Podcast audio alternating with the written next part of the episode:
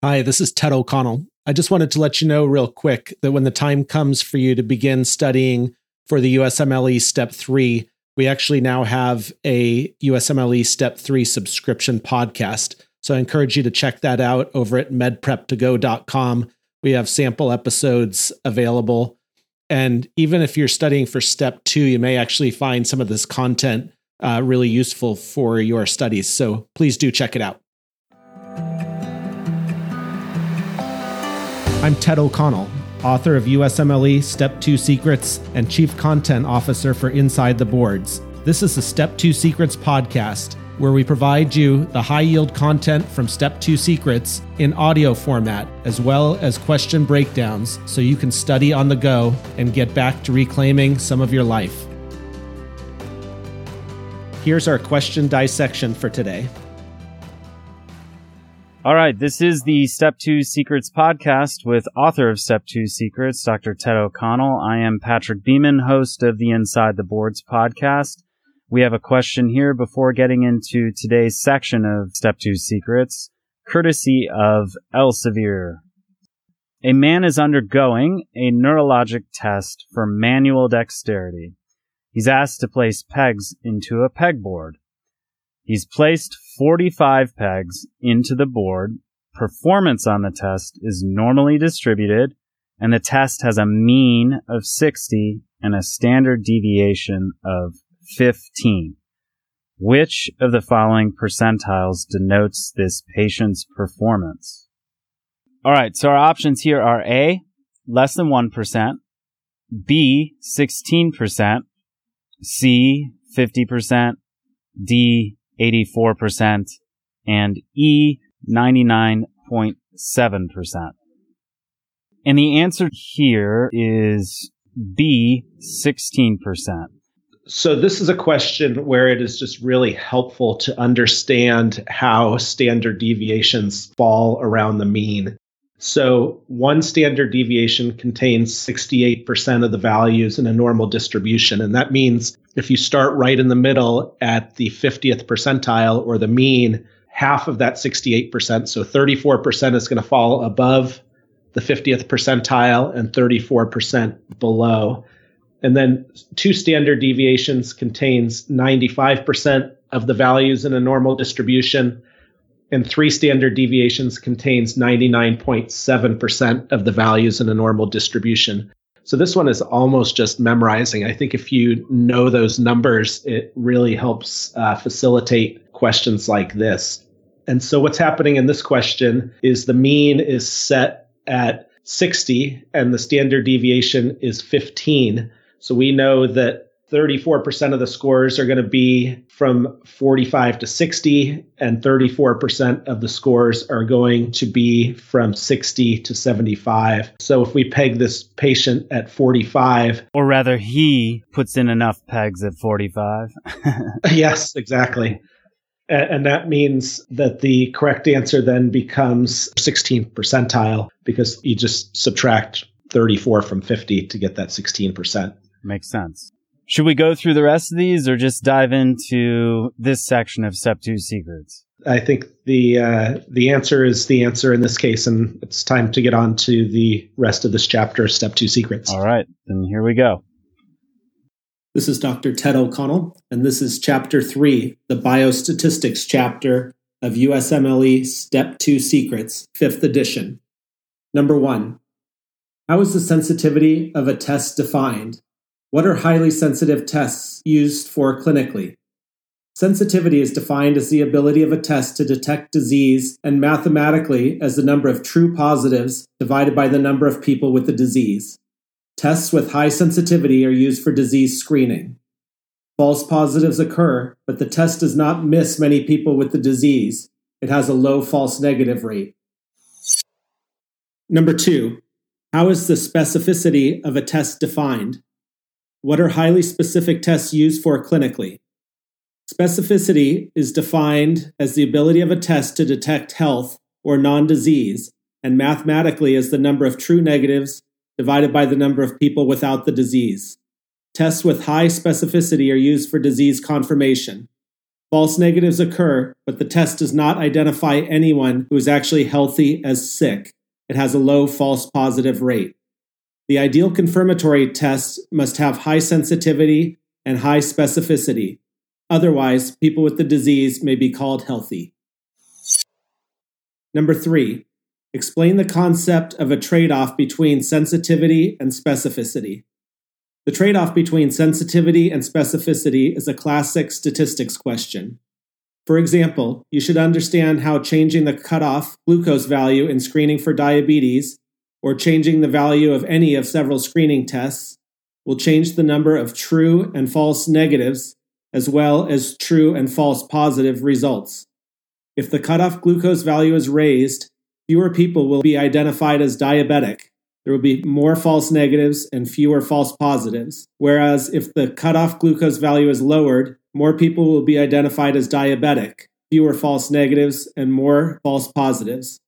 As an example, if the diagnostic threshold for a fasting blood sugar for diabetes were raised from greater than or equal to 125 milligrams per deciliter to greater than or equal to 300 milligrams per deciliter, most people with diabetes would be missed a low sensitivity because a patient with a blood sugar of 285 milligrams per deciliter would be negative for diabetes according to this criterion. In addition, the test would be very specific for patients with blood sugar greater than or equal to 300 milligrams per deciliter. A patient would certainly have diabetes if he or she had a positive test. Number four, define positive predictive value. On what does it depend? When a test is positive for disease, the positive predictive value measures how likely it is that the patient has the disease, the probability of having a condition given a positive test. Positive predictive value is calculated mathematically by dividing the number of true positives by the total number of people with a positive test. Positive predictive value depends on the prevalence of a disease. The higher the prevalence, the higher the positive predictive value, and the sensitivity and specificity of a test. For example, an overly sensitive test that gives more false positives has a lower positive predictive value. Number five, define negative predictive value. On what does it depend? When a test comes back negative for disease, the negative predictive value measures how likely it is that the patient is healthy and does not have the disease the probability of not having a condition given a negative test. It is calculated mathematically by dividing the number of true negatives by the total number of people with a negative test. Negative predictive value also depends on the prevalence of the disease and the sensitivity and specificity of the test.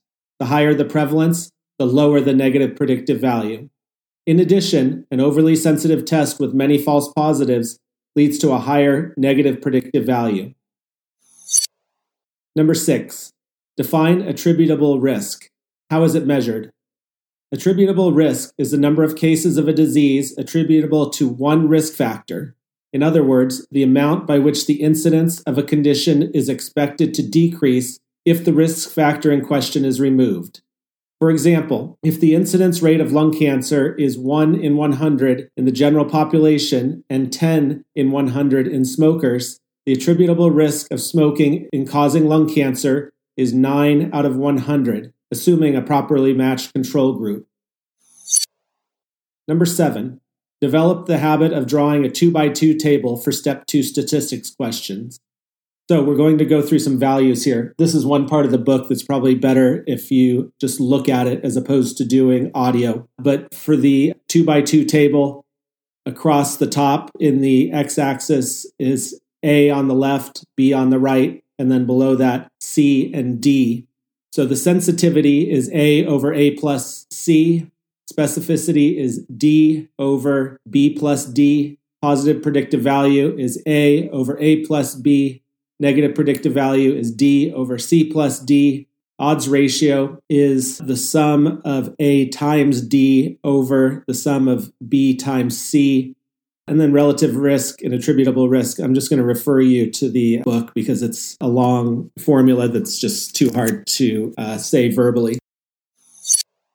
Number eight, define relative risk. From what types of studies can it be calculated?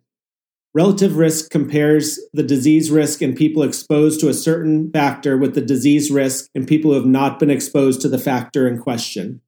Relative risk can be calculated only after prospective or experimental studies. It cannot be calculated from retrospective data.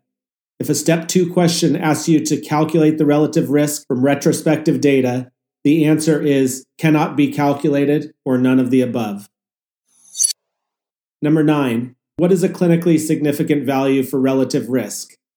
Any value for relative risk other than 1 is clinically significant. For example, if the relative risk is 1.5, a person is 1.5 times more likely to develop the condition if exposed to the factor in question. If the relative risk is 0.5, the person is only half as likely to develop the condition when exposed to the factor. In other words, the factor protects the person from developing the disease. Number 10, define odds ratio. From what types of studies is it calculated? Odds ratio attempts to estimate relative risk with retrospective studies, for example, case control. An odds ratio compares two factors. One, the incidence of disease in persons exposed to the factor, and the incidence of disease in persons not exposed to the factor. And two, the incidence of disease in persons unexposed to the factor and the incidence of non disease in persons exposed to the factor to see whether there is a difference between the two. As with relative risk, values other than 1 are significant. The odds ratio is a less than perfect way to estimate relative risk, which can be calculated only from prospective or experimental studies. Number 11. What do you need to know about standard deviation for the USMLE? you need to know that for a normal or bell shaped distribution, the mean plus or minus one standard deviation contains 68% of the values. The mean plus or minus two standard deviations contains 95% of the values. And the mean plus or minus three standard deviation contains 99.7% of the values. A classic question gives the mean and standard deviation and asks what percentage of values will be above a given value. For example, if the mean score on a test is 80 and the standard deviation is 5, 68% of the scores will be within 5 points of 80. That is, scores of 75 to 85. And 95% of the scores will be within 10 points of 80. That is, scores of 70 to 90. The question may ask what percentage of scores are over 90. The answer is 2.5% because 2.5% of the scores fall below 70 and 2.5% of the scores are over 90. Variations of this question are common. Number 12, define mean, median, and mode. The mean is the average value, the median is the middle value, and the mode is the most common value. A question may give several numbers and ask for their mean, median, and mode. For example, if the question gives the numbers 2, 2, 4, and 8, the mean is the average of the four numbers, that is 16 divided by 4, which is 4. The median is the middle value. Because there are four numbers, there is no true middle value. Therefore, take the average between the two middle numbers, 2 and 4, so the median is 3. The mode is 2 because the number 2 appears twice, more times than any other value. Remember that in a normal distribution, mean equals median equals mode. Number 13, what is a skewed distribution? How does it affect mean, median, and mode? A skewed distribution implies that the distribution is not normal. In other words, the data do not conform to a perfect bell shaped curve. Positive skew is an asymmetric distribution with an excess of high values. In other words, the tail of the curve is on the right. The mean is greater than the median, is greater than the mode. Negative skew is an asymmetric distribution with an excess of low values. In other words, the tail of the curve is on the left. The mean is less than the median, is less than the mode. Because they are not normal distributions, standard deviation and mean are less meaningful values. Number 14, define test reliability. How is it related to precision? What reduces reliability? Practically speaking, the reliability of a test is synonymous with its precision. Reliability measures the reproducibility and consistency of a test. For example, if the test has good inter-rater reliability, the person taking the test will get the same score if two different people administer the same test. Random error reduces reliability and precision. For example, limitation in significant figures. Number 15. Define test validity. How is it related to accuracy? What reduces validity? Practically speaking, the validity of a test is synonymous with its accuracy. Validity measures the trueness of measurement. In other words, whether the test measures what it claims to measure. For example, if a valid IQ test is administered to a genius, the test should not indicate that he or she has an intellectual disability. Systematic error reduces validity and accuracy. Number 16. Define correlation coefficient. What is the range of its values? A correlation coefficient measures to what degree two variables are related. The value of the correlation coefficient ranges from minus 1 to plus 1. Number 17. True or false? A correlation coefficient of minus 0.6 is a stronger correlation coefficient than positive 0.4. True. The important factor is determining the strength of a relationship between two variables is the distance of the value from zero. A correlation coefficient of zero equates to no association whatsoever. The two variables are totally unrelated. A correlation coefficient of positive 1 equates to a perfect positive correlation. When one variable increases, so does the other, whereas minus 1 corresponds to a perfect negative correlation. When one variable increases, the other decreases. Therefore, the absolute value indicates the strength of the correlation. For example, the strength of negative 0.3 is the same as that of positive 0.3. Number 18.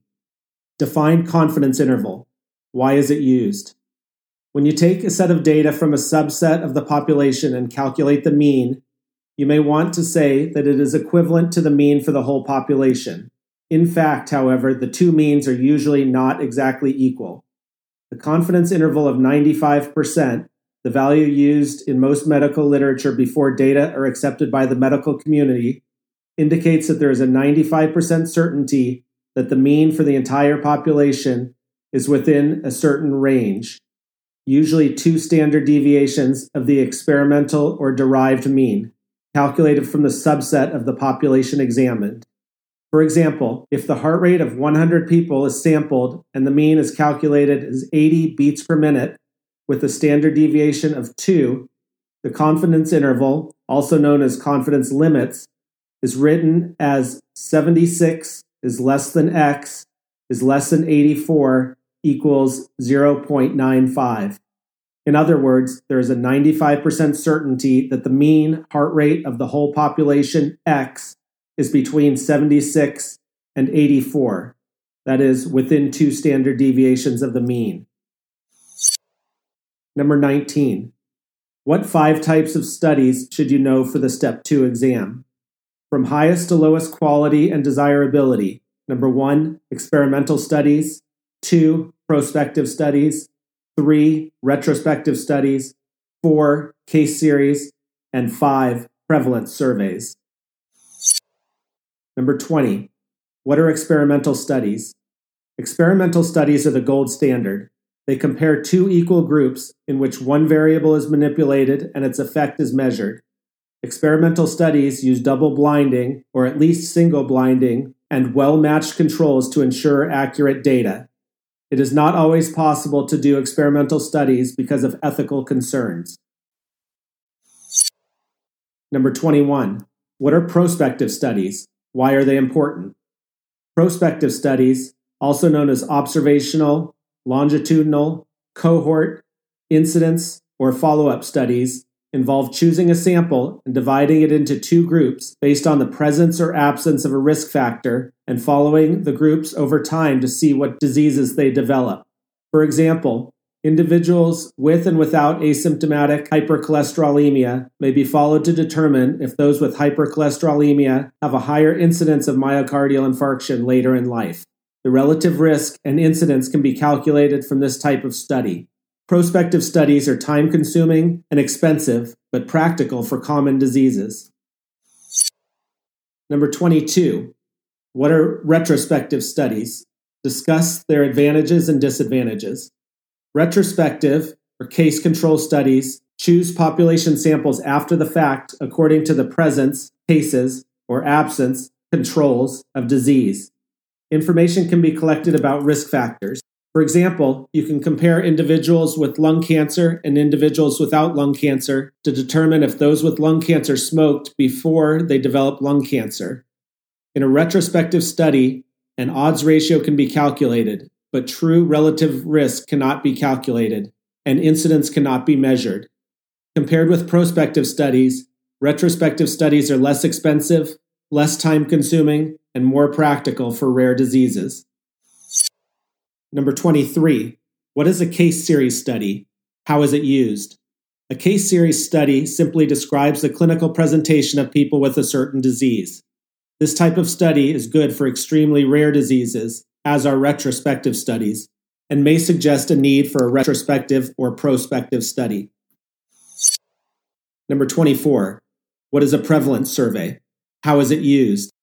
A prevalence cross sectional survey looks at the prevalence of a disease and the prevalence of risk factors. When used to compare two different cultures or populations, prevalence survey may suggest a possible cause of a disease. The hypothesis then can be tested with a prospective study. For example, researchers have found a higher prevalence of colon cancer and a diet higher in fat in the United States compared with lower prevalence of colon cancer and a diet lower in fat in Japan. Number 25. What is the difference between incidence and prevalence? Incidence is the number of new cases of a disease in a unit of time, generally one year, but any time frame can be used. The incidence of a disease is equal to the absolute or total risk of developing a condition, as distinguished from relative or attributable risk. Prevalence is the total number of cases of a disease, new or old, at a certain point in time. Number 26. If a disease can be treated only to the point that people can be kept alive longer without being cured, what happens to the incidence and prevalence of the disease? This is the classic question about incidence and prevalence on the Step 2 exam. Nothing happens to the incidence. The same number of people contract the disease every year but the prevalence will increase because people with the disease live longer. For short term diseases such as influenza, the incidence may be higher than the prevalence, whereas for chronic diseases such as diabetes or hypertension, the prevalence is greater than the incidence. Number 27. Define epidemic. In an epidemic, the observed incidence greatly exceeds the expected incidence. Number 28. When are a chi-square test, t-test, and analysis of variance test used? All of these tests are used to compare different sets of data. A chi-square test is used to compare percentages or proportions, non-numeric or nominal data. T-test is used to compare two means. An analysis of variance is used to compare three or more means. Number 29. What is the difference between nominal, ordinal, and continuous types of data? Nominal data have no numeric value. For example, the day of the week. Ordinal data give a ranking but no quantification. For example, class rank, which does not specify how far number one is ahead of number two. Most numerical measurements are continuous data. For example, weight, blood pressure, and age. This distinction is important because of question 28. Chi-square tests must be used to compare nominal or ordinal data, whereas a t-test or analysis of variance test is used to compare continuous data. Number 30. Define p-value. The significance of the p-value is high yield on the step 2 exam. If p is less than 0.05 for a set of data, there is less than a 5% chance that the data were obtained by random error or chance. If p is less than 0.01, there's less than 1%. For example, if the blood pressure in a control group is 180 over 100 millimeters of mercury, but falls to 120 over 70 after drug X is given, a p value less than 0.10 means that the chance that this difference was due to random error or chance is less than 10%. It also means, however, that the chance that the result is random and unrelated to the drug may be as high as 9.99%. A p value less than 0.05 is generally used as a cutoff for statistical significance in the medical literature. Number 31.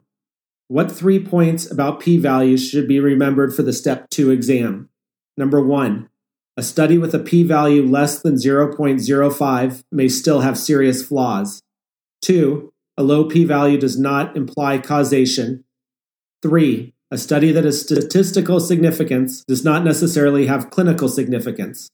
For example, if drug X can lower blood pressure from 130 over 80 to 129 over 80 with a p of less than 0.0001, drug X is unlikely to be used because the result is not clinically important given the minimal blood pressure reduction, the costs, and probable side effects.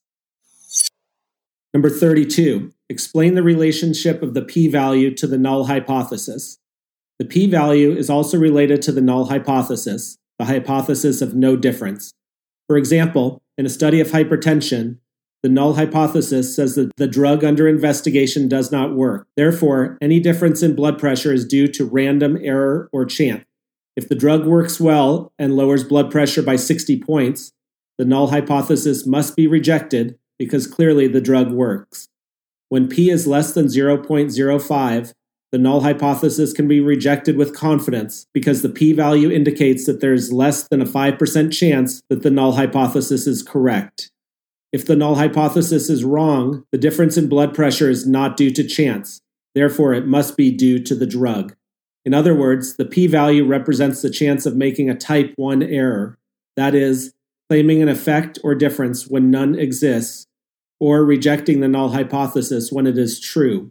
If p is less than 0.07, there's less than 7% chance of a type 1 error if a true difference, not due to random error, in blood pressure between the control and experimental groups is claimed. Number 33. What is a type 2 error? In a type 2 error, the null hypothesis is accepted when in fact it is false. In the above example, this would mean that the antihypertensive drug works, but the experimenter says that it does not. Number 34. What is the power of a study? How do you increase the power of a study? Power measures the probability of rejecting the null hypothesis when it is false. The best way to increase power is to increase the sample size. Number 35. What are confounding variables? Confounding variables are unmeasured variables that affect both the independent variable and dependent variables. For example, an experimenter measures the number of ashtrays owned and the incidence of lung cancer and finds people that have lung cancer have more ashtrays. He concludes that ashtrays cause lung cancer. Smoking tobacco is the confounding variable because it causes the increase in ashtrays and lung cancer. Number 36. Discuss non random or non stratified sampling. City A and City B can be compared, but they may not be equivalent. For example, if City A is a retirement community and City B is a college town, of course City A will have higher rates of mortality and heart disease if the groups are not stratified into appropriate age specific comparisons. Number 37. What is non response bias? Non response bias occurs when people do not return printed surveys or answer the phone in a phone survey. If non response accounts for a significant percentage of the results, the experiment will suffer. The first strategy in this situation is to visit or call the non responders repeatedly.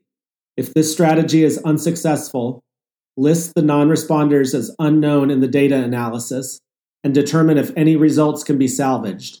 Never make up or assume responses. Number 38. Explain lead time bias. Lead time bias is due to time differentials. The classic example is a cancer screening test that claims to prolong survival compared with older survival data, when in fact the difference is due only to earlier detection and not to improve treatment or prolong survival. Number 39. Explain admission rate bias. The classic admission rate bias occurs when an experimenter compares the mortality rates for myocardial infarction or some other disease in hospitals A and B and concludes that hospital A has a higher mortality rate. But the higher rate may be due to tougher admission criteria at hospital A, which admits only the sickest patients with myocardial infarction. Hence, hospital A has higher mortality rates, although their care may be superior. The same bias can apply to morbidity and mortality rates for a surgeon if he or she takes on only difficult cases. Number 40. Explain recall bias. Recall bias is a risk in all retrospective studies. When people cannot remember exactly, they may inadvertently overestimate or underestimate risk factors. For example, John died of lung cancer, and his angry widow remembers him as smoking like a chimney, whereas Mike died of causes not related to smoking, and his loving wife denies that he smoked much. In fact, both men smoked one pack per day. Number 41. Explain interviewer bias. Interviewer bias occurs in the absence of blinding. The scientist receives a large amount of money to perform a study and wants to find a difference between cases and controls. Thus, he or she may inadvertently call the same patient comment or outcome not significant in the control group and significant in the treatment group. Number 42. What is unacceptability bias? Unacceptability bias occurs when people do not admit to embarrassing behavior. For example, they may claim to exercise more than they do to please the interviewer, or they may claim to have taken experimental medications when they actually spat them out. That's the end of this biostatistics chapter. A big thank you to Elsevier Incorporated, my publishing company behind USMLE Step 2 Secrets, for allowing us to put out this book in audio format. Please check out the other Inside the Boards podcasts over at InsideTheBoards.com, including the main Inside the Boards podcast and the Inside the Boards Study Smarter series for question breakdowns and tips on getting through medical school. And with that, we wrap up today's episode of USMLE Step 2 Secrets.